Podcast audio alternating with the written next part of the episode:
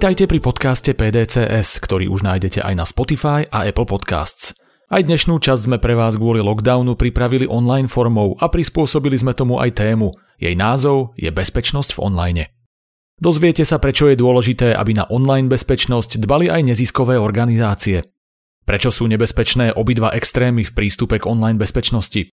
Ako môžete vo virtuálnom svete využiť bezpečnostné návyky z bežného života? Je pravda, že internetové súkromie dnes už neexistuje a netreba sa oň snažiť? Ako sa rozhodnúť, ktorej službe svoje informácie zverím? A aký je správny prístup k online bezpečnosti našich detí? To všetko a oveľa viac vám prezradí Zuza Fialová, Lukáš Zorát a Peter Guštafík.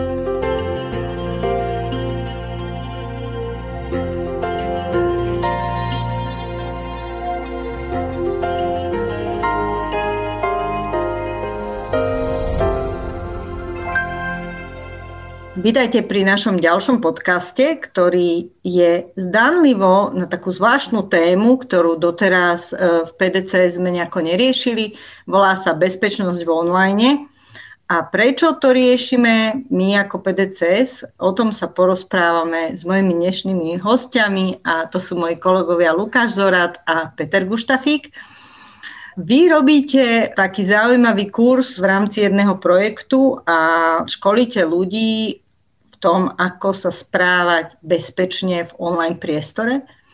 A tá prvá otázka moja bude, že prečo si myslíte, že my ako PDCS, čo je organizácia, ktorá sa zaoberá primárne konfliktami medzi ľuďmi, alebo teda tým, ako ľudí zapojiť, alebo ako ľudí vzdelávať s participatívnym spôsobom. Prečo my máme riešiť nejakú bezpečnosť v online? To je nejaká technická záležitosť, alebo prečo sa my tým zaoberáme? Ono je to už totiž to dávno mýtus, že je to nejaká technická záležitosť, ktorú by mali riešiť len nejakí technici. Jeden z dôvodov, prečo to robíme, je, že naozaj už dnes sa to týka úplne každého. Ten prvý dôvod je, že nás to proste baví s Peťom a ten druhý je, že naozaj ako PDC spracujeme s občianským sektorom, tak celkovo na jeho posilňovaní a jednou z dôležitých tém sa stáva takou úplnou každodennou, ktorá už sa nedá ako keby odlíšiť od e, iných vecí, sa stáva tá online bezpečnosť. Si predstavte napríklad, že Teraz vlastne počas pandémie ešte viac, lebo sme prešli do home office, pracujeme z domu, improvizujeme s e, prácou na diálku, s tokom dát, s výmenou informácií, s výmenou rôznych dokumentov a tí útočníci to samozrejme vedia a využívajú to využívajú to, že organizácie riešia proste nejakú improvizovanú infraštruktúru na diálku. A teraz si predstavte, že pracujete napríklad s databázou ťažko chorých ľudí a, a len tak mírny dyrnik si vymieňate tie e-maily nezabezpečené, nezaheslované. Uniknú vám takéto dáta a údaje a hneď máte konflikt na svete, hneď máte reputačný problém, okamžite máte problém aj s vašimi klientami a tak ďalej, že dostávate sa do špirály akože veľmi takých nepríjemných situácií, ktoré naozaj nechcete riešiť. Mm-hmm.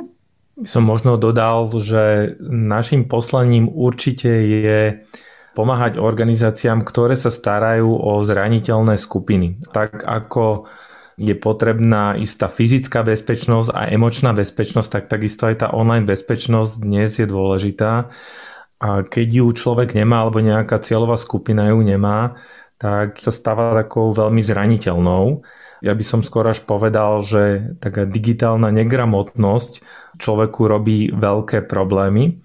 Samozrejme sú aj v rámci tej občianskej spoločnosti organizácie, ktoré sa stávajú predmetom záujmu neonacistov alebo ľudí, ktorí povedzme sú aj technicky, môžu byť technicky zdatní a ktorí si vyhľadávajú informácie, osobné informácie a profily ľudí, ktorých názory im nesedia hodnotovo a vytvárajú možno aj isté zoznamy cieľov a preto si myslím, že je veľmi relevantné aj v tých neziskových organizáciách posilniť tú bezpečnosť do tej miery, ako ju posilňujú aj firmy, ako ju posilňujú verejné inštitúcie.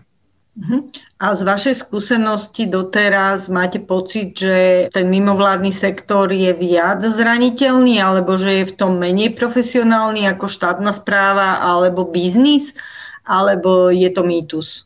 Z môjho pohľadu je dosť výrazne zraniteľný, pretože taká firma, ktorá pracuje s peniazmi a so ziskom, veľmi rýchlo si spočíta, že čo všetko, eh, o čo všetko môže prísť a začne túto tému riešiť možno rýchlejšie ako ľudia v neziskovom sektore, ktorí naozaj riešia iný typ problémov a na toto ako keby neostáva čas a kapacita a sily a je toho veľa a je to také, že a to radšej necháme tak a uvidíme, bude ako bude. Ale práve toto nastavenie si myslím, že aj tým kurzom, ktorý robíme, dokážeme tak pomaličky, krok po kroku meniť. Uh-huh. A ešte by som snáď dodal, že hoci neradi na to myslíme, ale javy ako krádeže dát alebo nebude nejakým spôsobom vyhrážanie sa, vydieranie alebo šikana nejakým spôsobom neobchádzajú ten neziskový sektor. Že? E, samozrejme, oni sa vyskytujú častejšie možno tam, kde sú nejaké veľké finančné záujmy alebo sa vyskytujú medzi v školách, v nejakých kolektívoch, ale nie sú to javy, ktoré úplne je voči ním ten tretí sektor imunný. Mhm. Vy ale na tom školení, ktoré organizujete, poskytujete aj veľa riešení pre jednotlivcov. Jasné, že hovoríme ako zabezpečiť tú organizáciu a tie siete, ktoré máme v rámci organizácií, alebo teda weby, sociálne siete, všeličo. Ale veľa vecí, ktoré učíte, tak učíte aj, teda, že každý sám by si mal upratať vo svojom digitálnom živote. A mne sa veľmi páči taká metafora, s ktorou pracujete na tých tréningoch a to je taká ako keby pomyselná škála a na tej škále sú dvaja extrémisti ten jeden extrémista to je taký človek, ktorý ako keby hej má v paži, že čo, ja nemám čo skrývať, čo sa ja budem obmedzovať a ja proste nebudem sa tu zdržovať nejakými trapnými bezpečnostnými opatreniami a žijem si svoj život voľne a tak. A ten druhý extrém, ten je totálne zakonšpirovaný, zakodovaný človek, ktorý nezanecháva žiadnu digitálnu stopu, všetko má zaheslované trikrát a je proste v kyberpriestore úplne, že v nejakých podzemiach sieťových, kde sa vlastne vôbec nedá vypatrať jeho identita a teda žije úplne, že nikto vlastne nevie, kto vlastne je. A ja sa chcem spýtať, že Samozrejme, každý reálny človek je asi niekde na tej škále, niekto je viac e, bližšie pri tom bezpečnom človeku, niekto je bližšie pri tom voľnejšom človeku. A čo nám hrozí, ak sa príliš približujeme k niektorému z tých extrémov? Tak um, ja som presvedčený, že keď um, niekto sa správa v online tak neobozretne, a možno z nevedomosti alebo z nedbalosti, že mu to je jedno, tak e, skôr či neskôr bude v situácii, že výrazne si skomplikuje život sebe a aj druhým.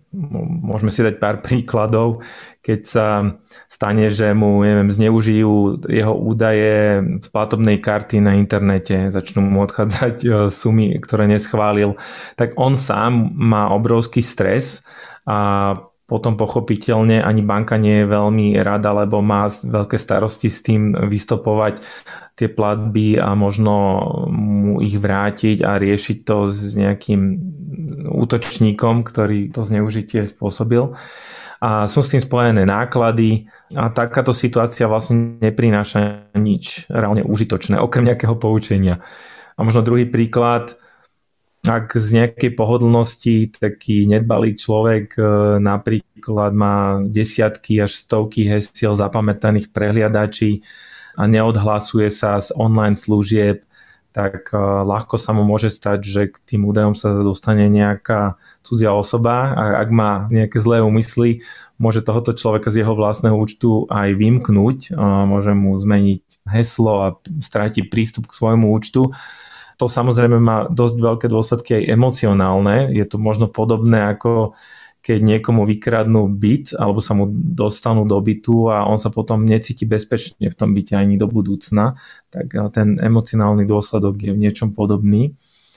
A myslím si, že je to aj pre naše vlastné dobro, aj pre dobro ľudí okolo nás, aby sme nezanedbávali tento typ bezpečnosti. Podobne ako riešime funkčné kľúče do nášho domu, ako riešime nejakú pohodu emocionálnu, tak aj v tom online je istá miera takej disciplíny a skoro by som nazval, že až takej digitálnej hygieny je úplne na mieste.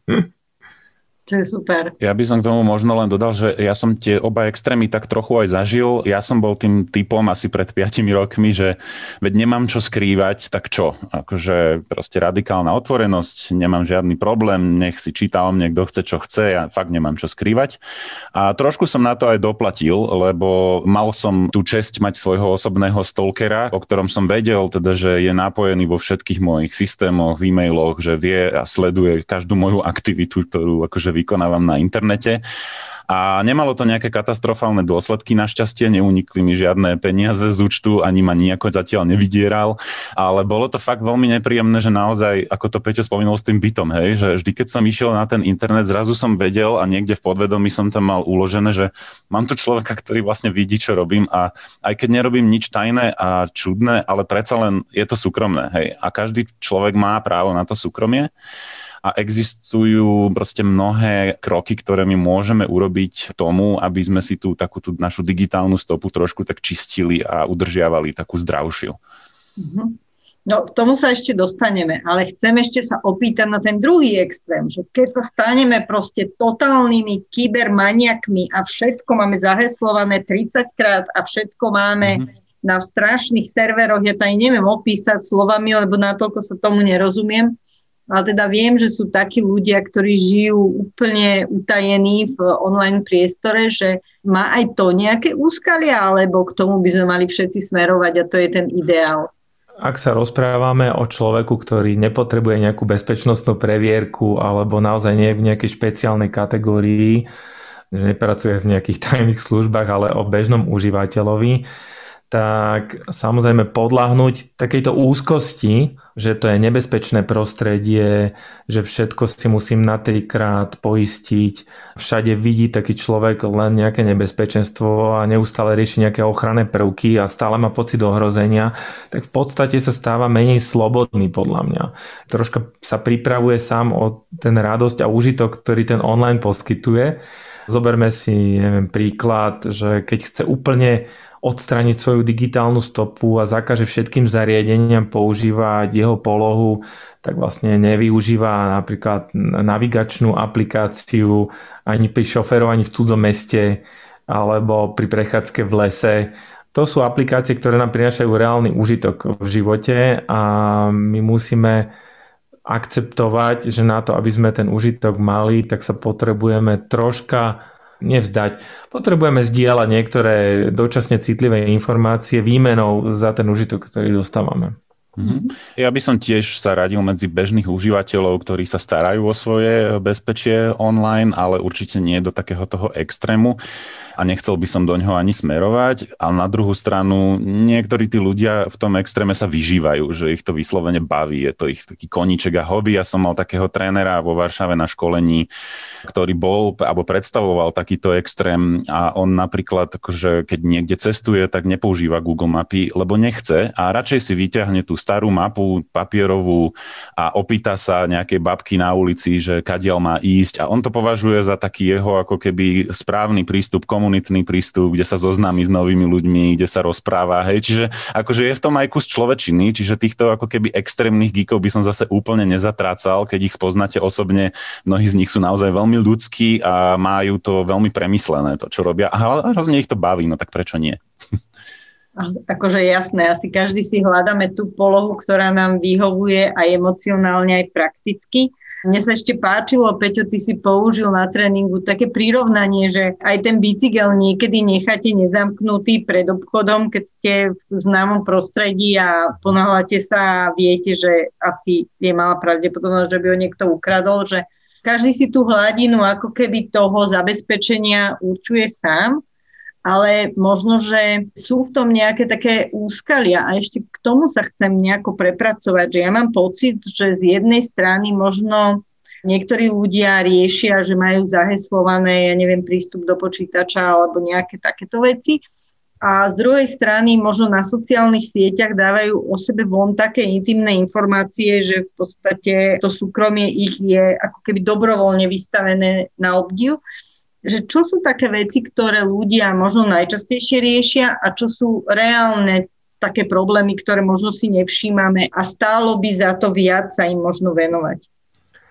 Tak e, z mojej skúsenosti ľudia veľmi často uprednostňujú riešenia, ktoré pre nich znamenajú nejaké pohodlie aj za tú cenu, že predstavujú nejaké bezpečnostné riziko. Čiže keď nás nejaká firma presvedčí, že je úžasné mať synchronizované dáta na všetkých zariadeniach, alebo že nejaké rozšírenie prehliadači nám slúbi niečo užitočné, tak sme ochotní možno aj neuvážene dať povolenie na zdieľanie polohy, dať prístup k našim kontaktom alebo dať prístup k tej aplikácii ku kamere, k mikrofónu alebo nechávame bežať nejaké aplikácie automaticky v pozadí. Čiže toto si myslím, že to sú také veci, ktoré by sme si mali byť vedomí, že ich robíme vedome a často ich ľudia eh, bohužiaľ neriešia alebo nie dostatočne.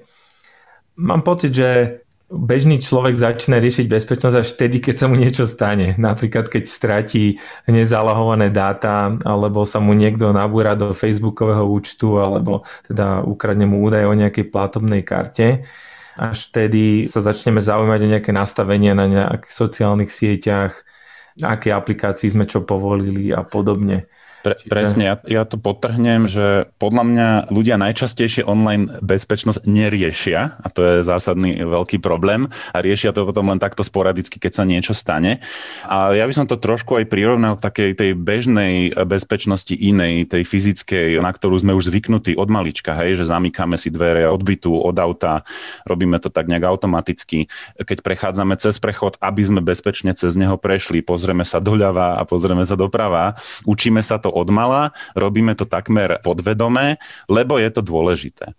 A keď už sa rozprávame s dnešnými mladými ľuďmi, už vysokoškolákmi, tak oni už veľmi nerozlišujú medzi online a offline svetom. Už sa to zlieva do jedného a je to jedna a tá istá vec. A my, čo sa snažíme robiť v tom kurze, je, že my sa snažíme ako keby, a myslíme si, že sa to dá aj po vyššom veku, vytvárať takéto jednoduché návyky, ktoré, keď si to ako keby ľudia dostanú pod kožu, také tie základné nejaké princípy, tak budú aj v tom online tak prirodzene bezpečnejší. Že napríklad, keď si otvorím e-mail, tak neotvorím automaticky prílohu, lebo aj keď to dojde od niekoho známeho, ale pozriem sa, aké je tam URL. To je ako keď, hej, pozriem sa doprava, doľava, tak pozriem sa, aké je tam URL a že či je tá príloha na nejakej známej adrese, či je bezpečná alebo nie.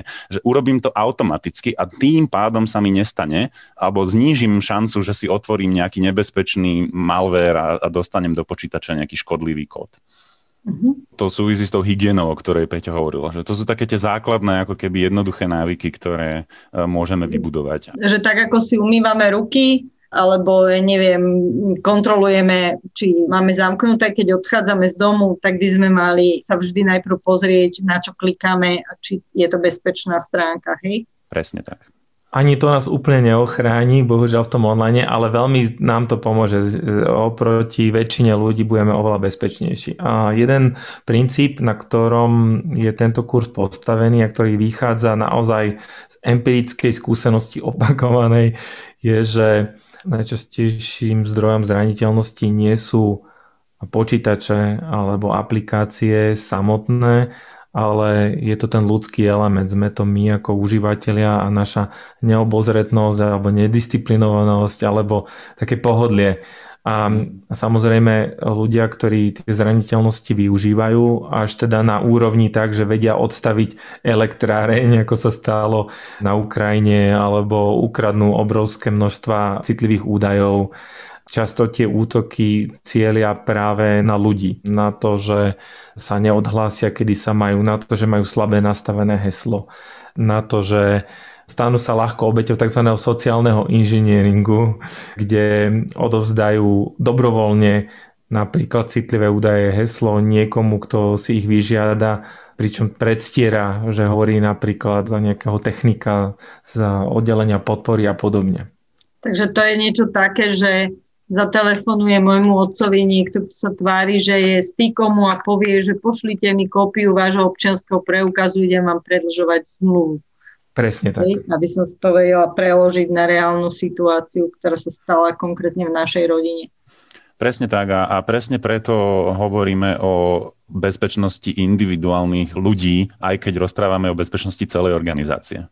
Mm-hmm. Dobre, ešte ma zaujíma taká otázka, ktorú tiež sme sa aj dotkli v tom školení a to je otázka súkromia. Keď ste propagovali ten kurz, tak v jednom facebookovom statuse ste použili taký vtip, ktorý teda mal veľký ohlas na sociálnych sieťach a to bol teda fiktívny rozhovor s nejakou pani z pizzerie, človek si objednával pizzu a teraz chcel, ja neviem, nejakú salámovú a tá pani mu odporúčila, že mal by si radšej dať brokolicovú, lebo lebo má vysoký cholesterol a krvný tlak, lebo tieto údaje zdieľal cez nejaké siete proste a sú verejne dostupné a ďalej sa celý ten rozhovor odvíjal až tak, že vlastne tá pani vedela, akou kartou kde platil, aké nohavičky si kúpila jeho manželka, v akom hoteli a proste nakoniec teda človek si pizzu neobjednal, ale zistil, že niekto na nejakom koncentre má prístup k kompletnému jeho životu.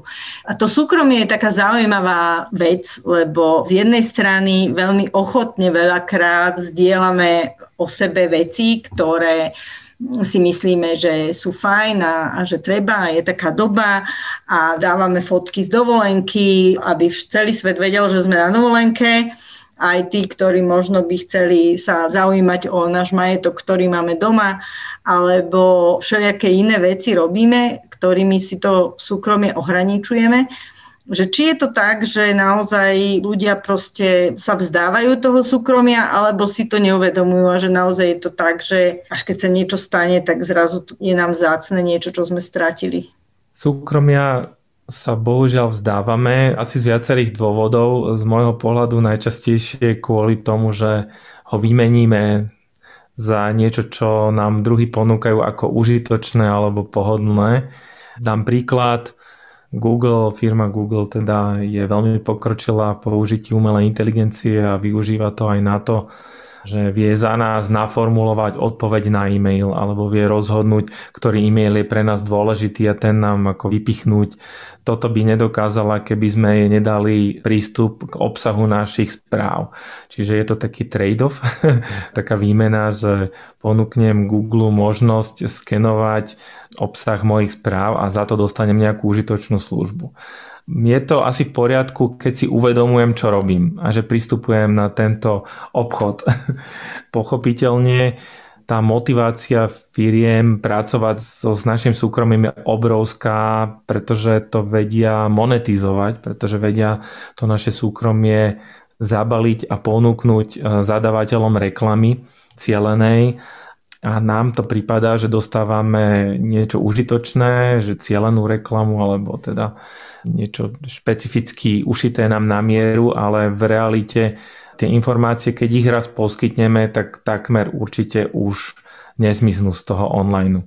A my môžeme aj požiadať o nejaké ich vymazanie, aj GDPR nám to umožňuje, ale v realite si trúfnem povedať, že veľmi veľa tých informácií zostáva zálohovaných a čo sa raz objaví na tom internete, tak väčšinou tam aj zostane, ak nie na bežnom internete, tak na tzv.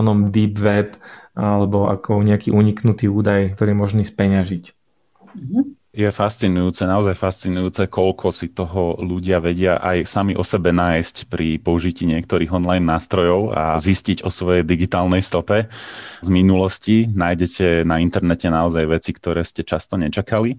Ja si zároveň myslím, že bežný užívateľ fakt iba matne tuší, že čo všetko a kto o ňom vie.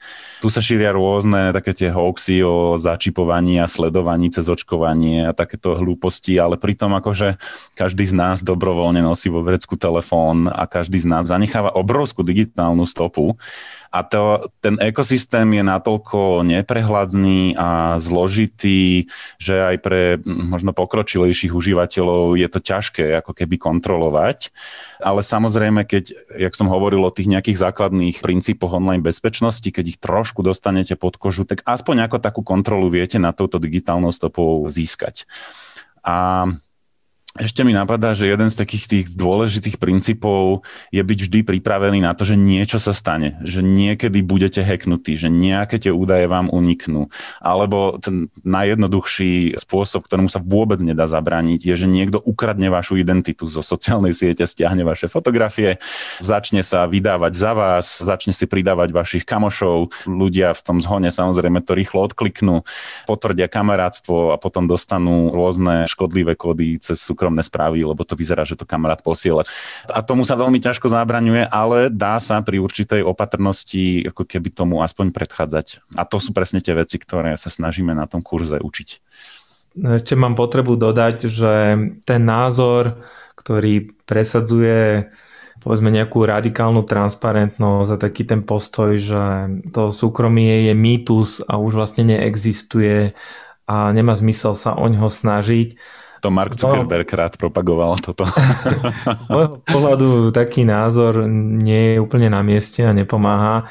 Je naozaj z povahy veci. My potrebujeme mať možnosť pohybovať sa v súkromnom priestore a vo verejnom priestore. Podobne ako by nás nenapadlo napríklad otvorene zdieľať neviem, PIN kód na alarm, keď prichádzame do práce, alebo kde máme doma uložené nejaké železné zásoby hotovosti, alebo tak. Samozrejme sú veci, ktoré sú súkromné a majú zostať súkromné. Ak ich niekde si ukladáme v elektronickej podobe do online, tak potrebujeme rozumieť, kto má tú česť, komu tieto informácie zverujeme možno na základe akého biznis modelu funguje, či to je open source aplikácia verejne kontrolovaná, možno financovaná cez nejakú nadáciu s príspevkou užívateľov, alebo je to taký biznis model, ktorý využíva že monetizuje údaje tých svojich užívateľov.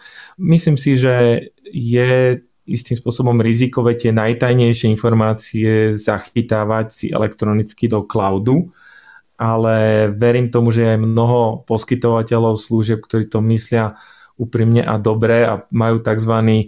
princíp privacy by design, že povedzme si ani neukladajú prístupové heslo svojho používateľa a keď vy zabudnete heslo do takejto špeciálnej e-mailovej schránky, tak už sa k nej nedostanete, lebo ten prevádzkovateľ vám nevie znovu obnoviť prístup do tejto schránky. Čiže sú aj služby, ktoré berú tú bezpečnosť veľmi vážne a seriózne. Aj a, tak, a nemajú vaše kľúče od bytu, prepač. Áno, áno, áno.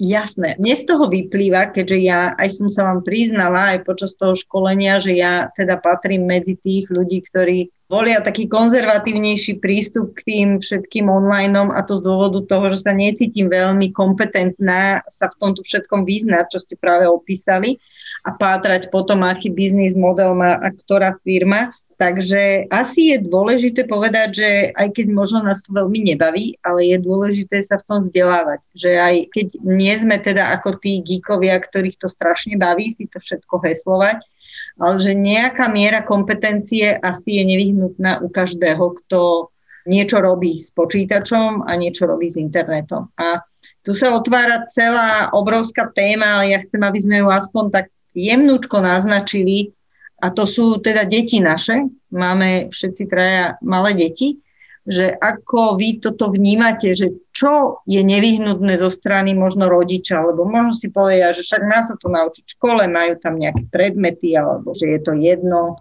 a občas mu pozriem cez rameno, že čo tam hrá akurát. Kam sa posúvame v tejto oblasti deti a bezpečnosť? Myslím si, že špeciálne pri deťoch obidva extrémy sú škodlivé. Taký ten uh, voľný prístup rodičov, že nedá sa tomu zabrániť. Všetci ostatní spolužiaci majú mobily už v 6 rokoch a facebookové účty samozrejme nelegálne v 9 rokoch a, a rodičia na tým mávnu rukou, že vlastne, že to už dnešný moderný štandard, tak to je určite škodlivé. A rovnako si myslím, že nepomáha tomu dieťaťu ani to, keď je to taká vynútená abstinencia zo strany rodičov, že mu bránia používať digitálne zariadenia a vystavujú ho troška takej izolácii rovesníckej, tým, že vlastne nemôže sa zapojiť do rozhovorov na WhatsAppe a na Instagrame. Takže z môjho pohľadu je dôležité vysvetľovať princípy, aby to dieťa na úrovni svojho veku chápalo, čo robí a prečo robí a či to je v poriadku alebo nie. A samozrejme tie malé chybičky, ktoré sa stanú, oni sa vždy stanú, sú úžasný zdroj ponaučenia. Takže je lepšie budovať si tú gramotnosť digitálnu postupne cez malé chyby, ako sa strániť toho digitálneho priestoru a potom urobiť jeden veľký prešlap. Takže z môjho pohľadu mm-hmm. je to taká trpezlivá práca vo vysvetľovaní e, deťom a takom riadenom, riadených chybách aj v tom online priestore dlhodobá a nikdy nekončiaca práca. Ja potrhujem to, čo Peťo hovoril. Ako si naznačila, je to fakt obrovská téma, ale iba by som doplnil, že ešte je dobre ísť príkladom ako rodič. Čo znamená, že nastavovať si tie pravidlá spoločne s tými deťmi, rozprávať sa s nimi o tom otvorene a keď sa na niečom dohodneme, dodržiavať to aj z jednej, aj z druhej strany. Hej. My napríklad máme dohodu so synom, že o 20.00 sa vypína televízor bez debaty, proste neskôr už sa nemôže a nikto z nás si ho tým pádom nezapína, lebo od 20. je v celom byte všetko vypnuté elektronické a venujeme sa iným činnostiam. Čiže to sú presne také tie dôležité veci. O, je to o vzťahu, o dôvere medzi tými rodičmi a tými deťmi a nebáť sa aj toho, keď už sú deti staršie, že nechať sa poučiť od tých detí. Oni toho vedia veľmi veľa. To som sa chcela práve spýtať, že vy obidvaja ste vysoko kompetentní akože v tej bezpečnosti. Ale čo ľudia ako ja, ktorí stále majú pocit, že niečo dobiehajú a že tie detská ďaleko viac vedia nie o tej bezpečnosti, ale že poznajú nové weby, nové aplikácie, herné portály, ja neviem, čo všetko existuje a že stále je človek nejak pozadu za nimi, že oni aj tak žijú v nejakej inej realite. Ja aj keď viem niečo, tak ja sa vždy syna opýtam, že tomuto nerozumiem, vysvetli mi. A začíname debatu. To je celé. Hm tie deti prirodzenejšie experimentujú a to je aj dobre. Proste je tam istá zvedavosť, je tam možno aj také nedostatok tej skúsenosti s popálením sa a to je prirodzené pre ten vek a pokiaľ my sa aspoň troška zaujímame ako rodičia, tak máme možnosť pomôcť tomu dieťaťu ustať také kroky, ktoré sú vedľa a nemali by sme podľa mňa ale úplne rezignovať na to, že my sme tí už generačne posunutí a digitálne negramotní a nemali by sme sa zmieriť s tým, že naše deti chodia a využívajú služby, o ktorých nič nevieme. Mm, vešajú fotky a materiály, o ktorých netušíme. To nie je podľa mňa úplne dobrá cesta a tá frekvencia javov ako kyberšikana alebo naozaj nejaké nepekné javy, vyhrážky a konec koncov aj javí ako také samovražené tendencie u detí a podobne hovoria nám a potvrdzujú nám, že nesmieme sa strániť toho online sveta, v ktorom žijú naše deti a mávnuť rukou len preto, že ho nevidíme. pretože ho nevidíme, neznamená, že nie je reálny, ale je veľmi reálny. Asi je to o tom, že tá rodičovská múdrosť by mala spočívať v tom, že nie, že ja som ten najkompetentnejší a najneomilnejší, ale nejaké schopnosti sprevádzať to dieťa aj do tých neznámych svetov, kde možno ono vie objavovať a my sme tí, ktorí vedia mu poradiť, ako sa chrániť v nejakých situáciách. Ja som sa ešte chcela dotknúť otázky konfliktov, lebo predsa len tie online veci, ty už si to Peťo naznačil, že sú teda všelijaké negatívne javy, ktoré môžu postihnúť nielen deti, ale aj dospelých. Aj bolo tu spomenuté ukradnutie identity, bolo tu spomenuté šikana alebo nejaké psychologické záležitosti negatívne, ktoré môžu byť spôsobené prílišnou alebo závislosťou alebo nejakými toxickými vzťahmi, ktoré si ľudia vytvárajú cez online. Ale čo tá bezpečnosť samotná môže aj nejaké nezodpovedné správanie sa na internete spôsobiť konflikt? A keď už sa do niečoho takého dostaneme, tak čo robiť? Ako sa, kde sa na koho obrátiť? Čo robiť, keď zrazu pod môjim profilom niekto začne posielať nejaké pornoponuky alebo ja neviem, nejaké strašné veci? Čo vtedy? Vypnúť sa alebo utekať do lesa, alebo neviem. Určite tento fenomén vzniku konfliktov kvôli online začína byť v centre pozornosti nielen veľkých hráčov, ale už v podstate aj takých mainstreamových médií. Tí, ktorí nevideli film Social Dilemma, tak veľmi odporúčam. a je pomerne dobre zdokumentované, že to online prostredie nás častokrát navádza k tomu utvrdzovať sa vo svojom názore a tým pádom vidieť svet veľmi polarizovanie, čo teda vedie k tomu, že nenávidíme alebo zbytočne nadávame možno na druhých, ktorí majú iný názor. A tá, keď sa to nestráži, tak to prerastá až do otvorených hrozieb likvidáciou fyzickou a podobne, čo už sú za hraňou naozaj zákona, takže to už sú veci hlasiteľné orgánom činným v trestnom konaní. Takže tie konflikty vznikajú. Podľa mňa ako bežní užívateľia potrebujeme byť opatrní v dvoch rovinách. Potrebujeme si strážiť naše vlastné správanie, aby sme nerobili druhým to, čo nechceme, aby robili oni nám. A zároveň, aby sme poznali tie obranné možnosti, tie nástroje, ktoré máme na vlastnú sebaobranu v zmysle nahlasovania nenávisných príspevkov, v zmysle mazania vecí, v zmysle komunikovania s druhými a vyjasnenia si takým otvorenejším spôsobom a aby sme vyhľadzovali tie konflikty, keď môžeme. Ja chcem veriť, že to prerastanie konfliktu do niečoho fyzického je skôr výnimka ako pravidlo. Aj teda z minulosti vieme, že slova majú veľkú moc a tie slova na internete niekedy veľmi málo vážime a spôsobujú veľa zranenia a teda môžu aj navádzať takých možno menej obozretných ľudí až k tomu, že napadnú kapitol, naozaj začnú nosiť pri sebe zbraň a podobne, čo sú javy, ktoré teda hlavne sú spojené so Spojenými štátmi, ale nie sú tam výlučné len u nich. Takže je to veľká téma, ktorú si otvorila.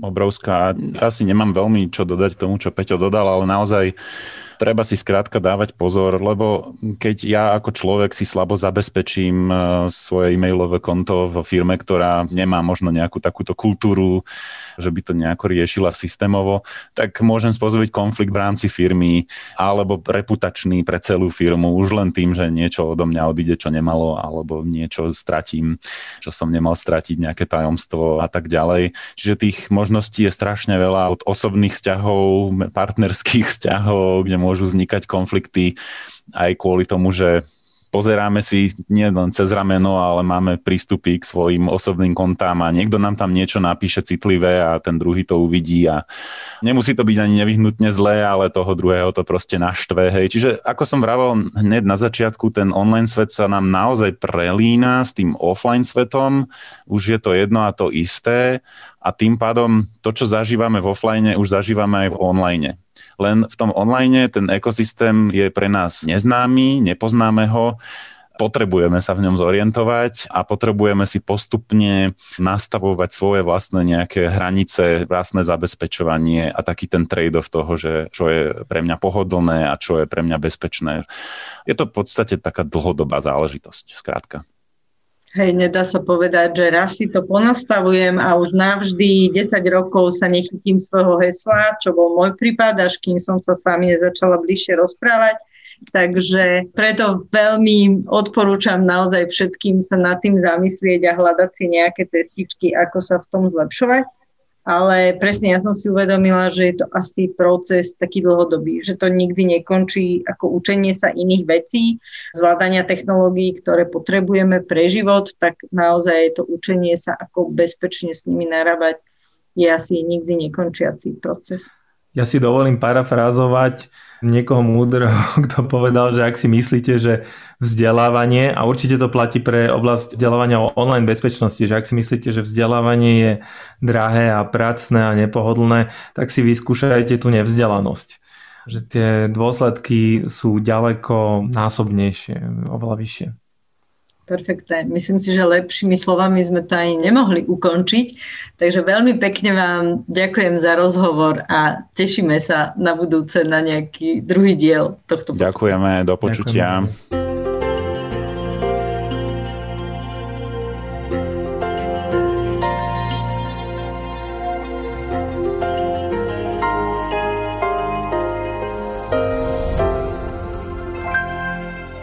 Dnešný podcast mal názov Bezpečnosť v online. Ak vás táto časť zaujala, prihláste sa na odber podcastu PDCS na Spotify alebo Apple Podcasts, kde nájdete aj všetky predchádzajúce časti.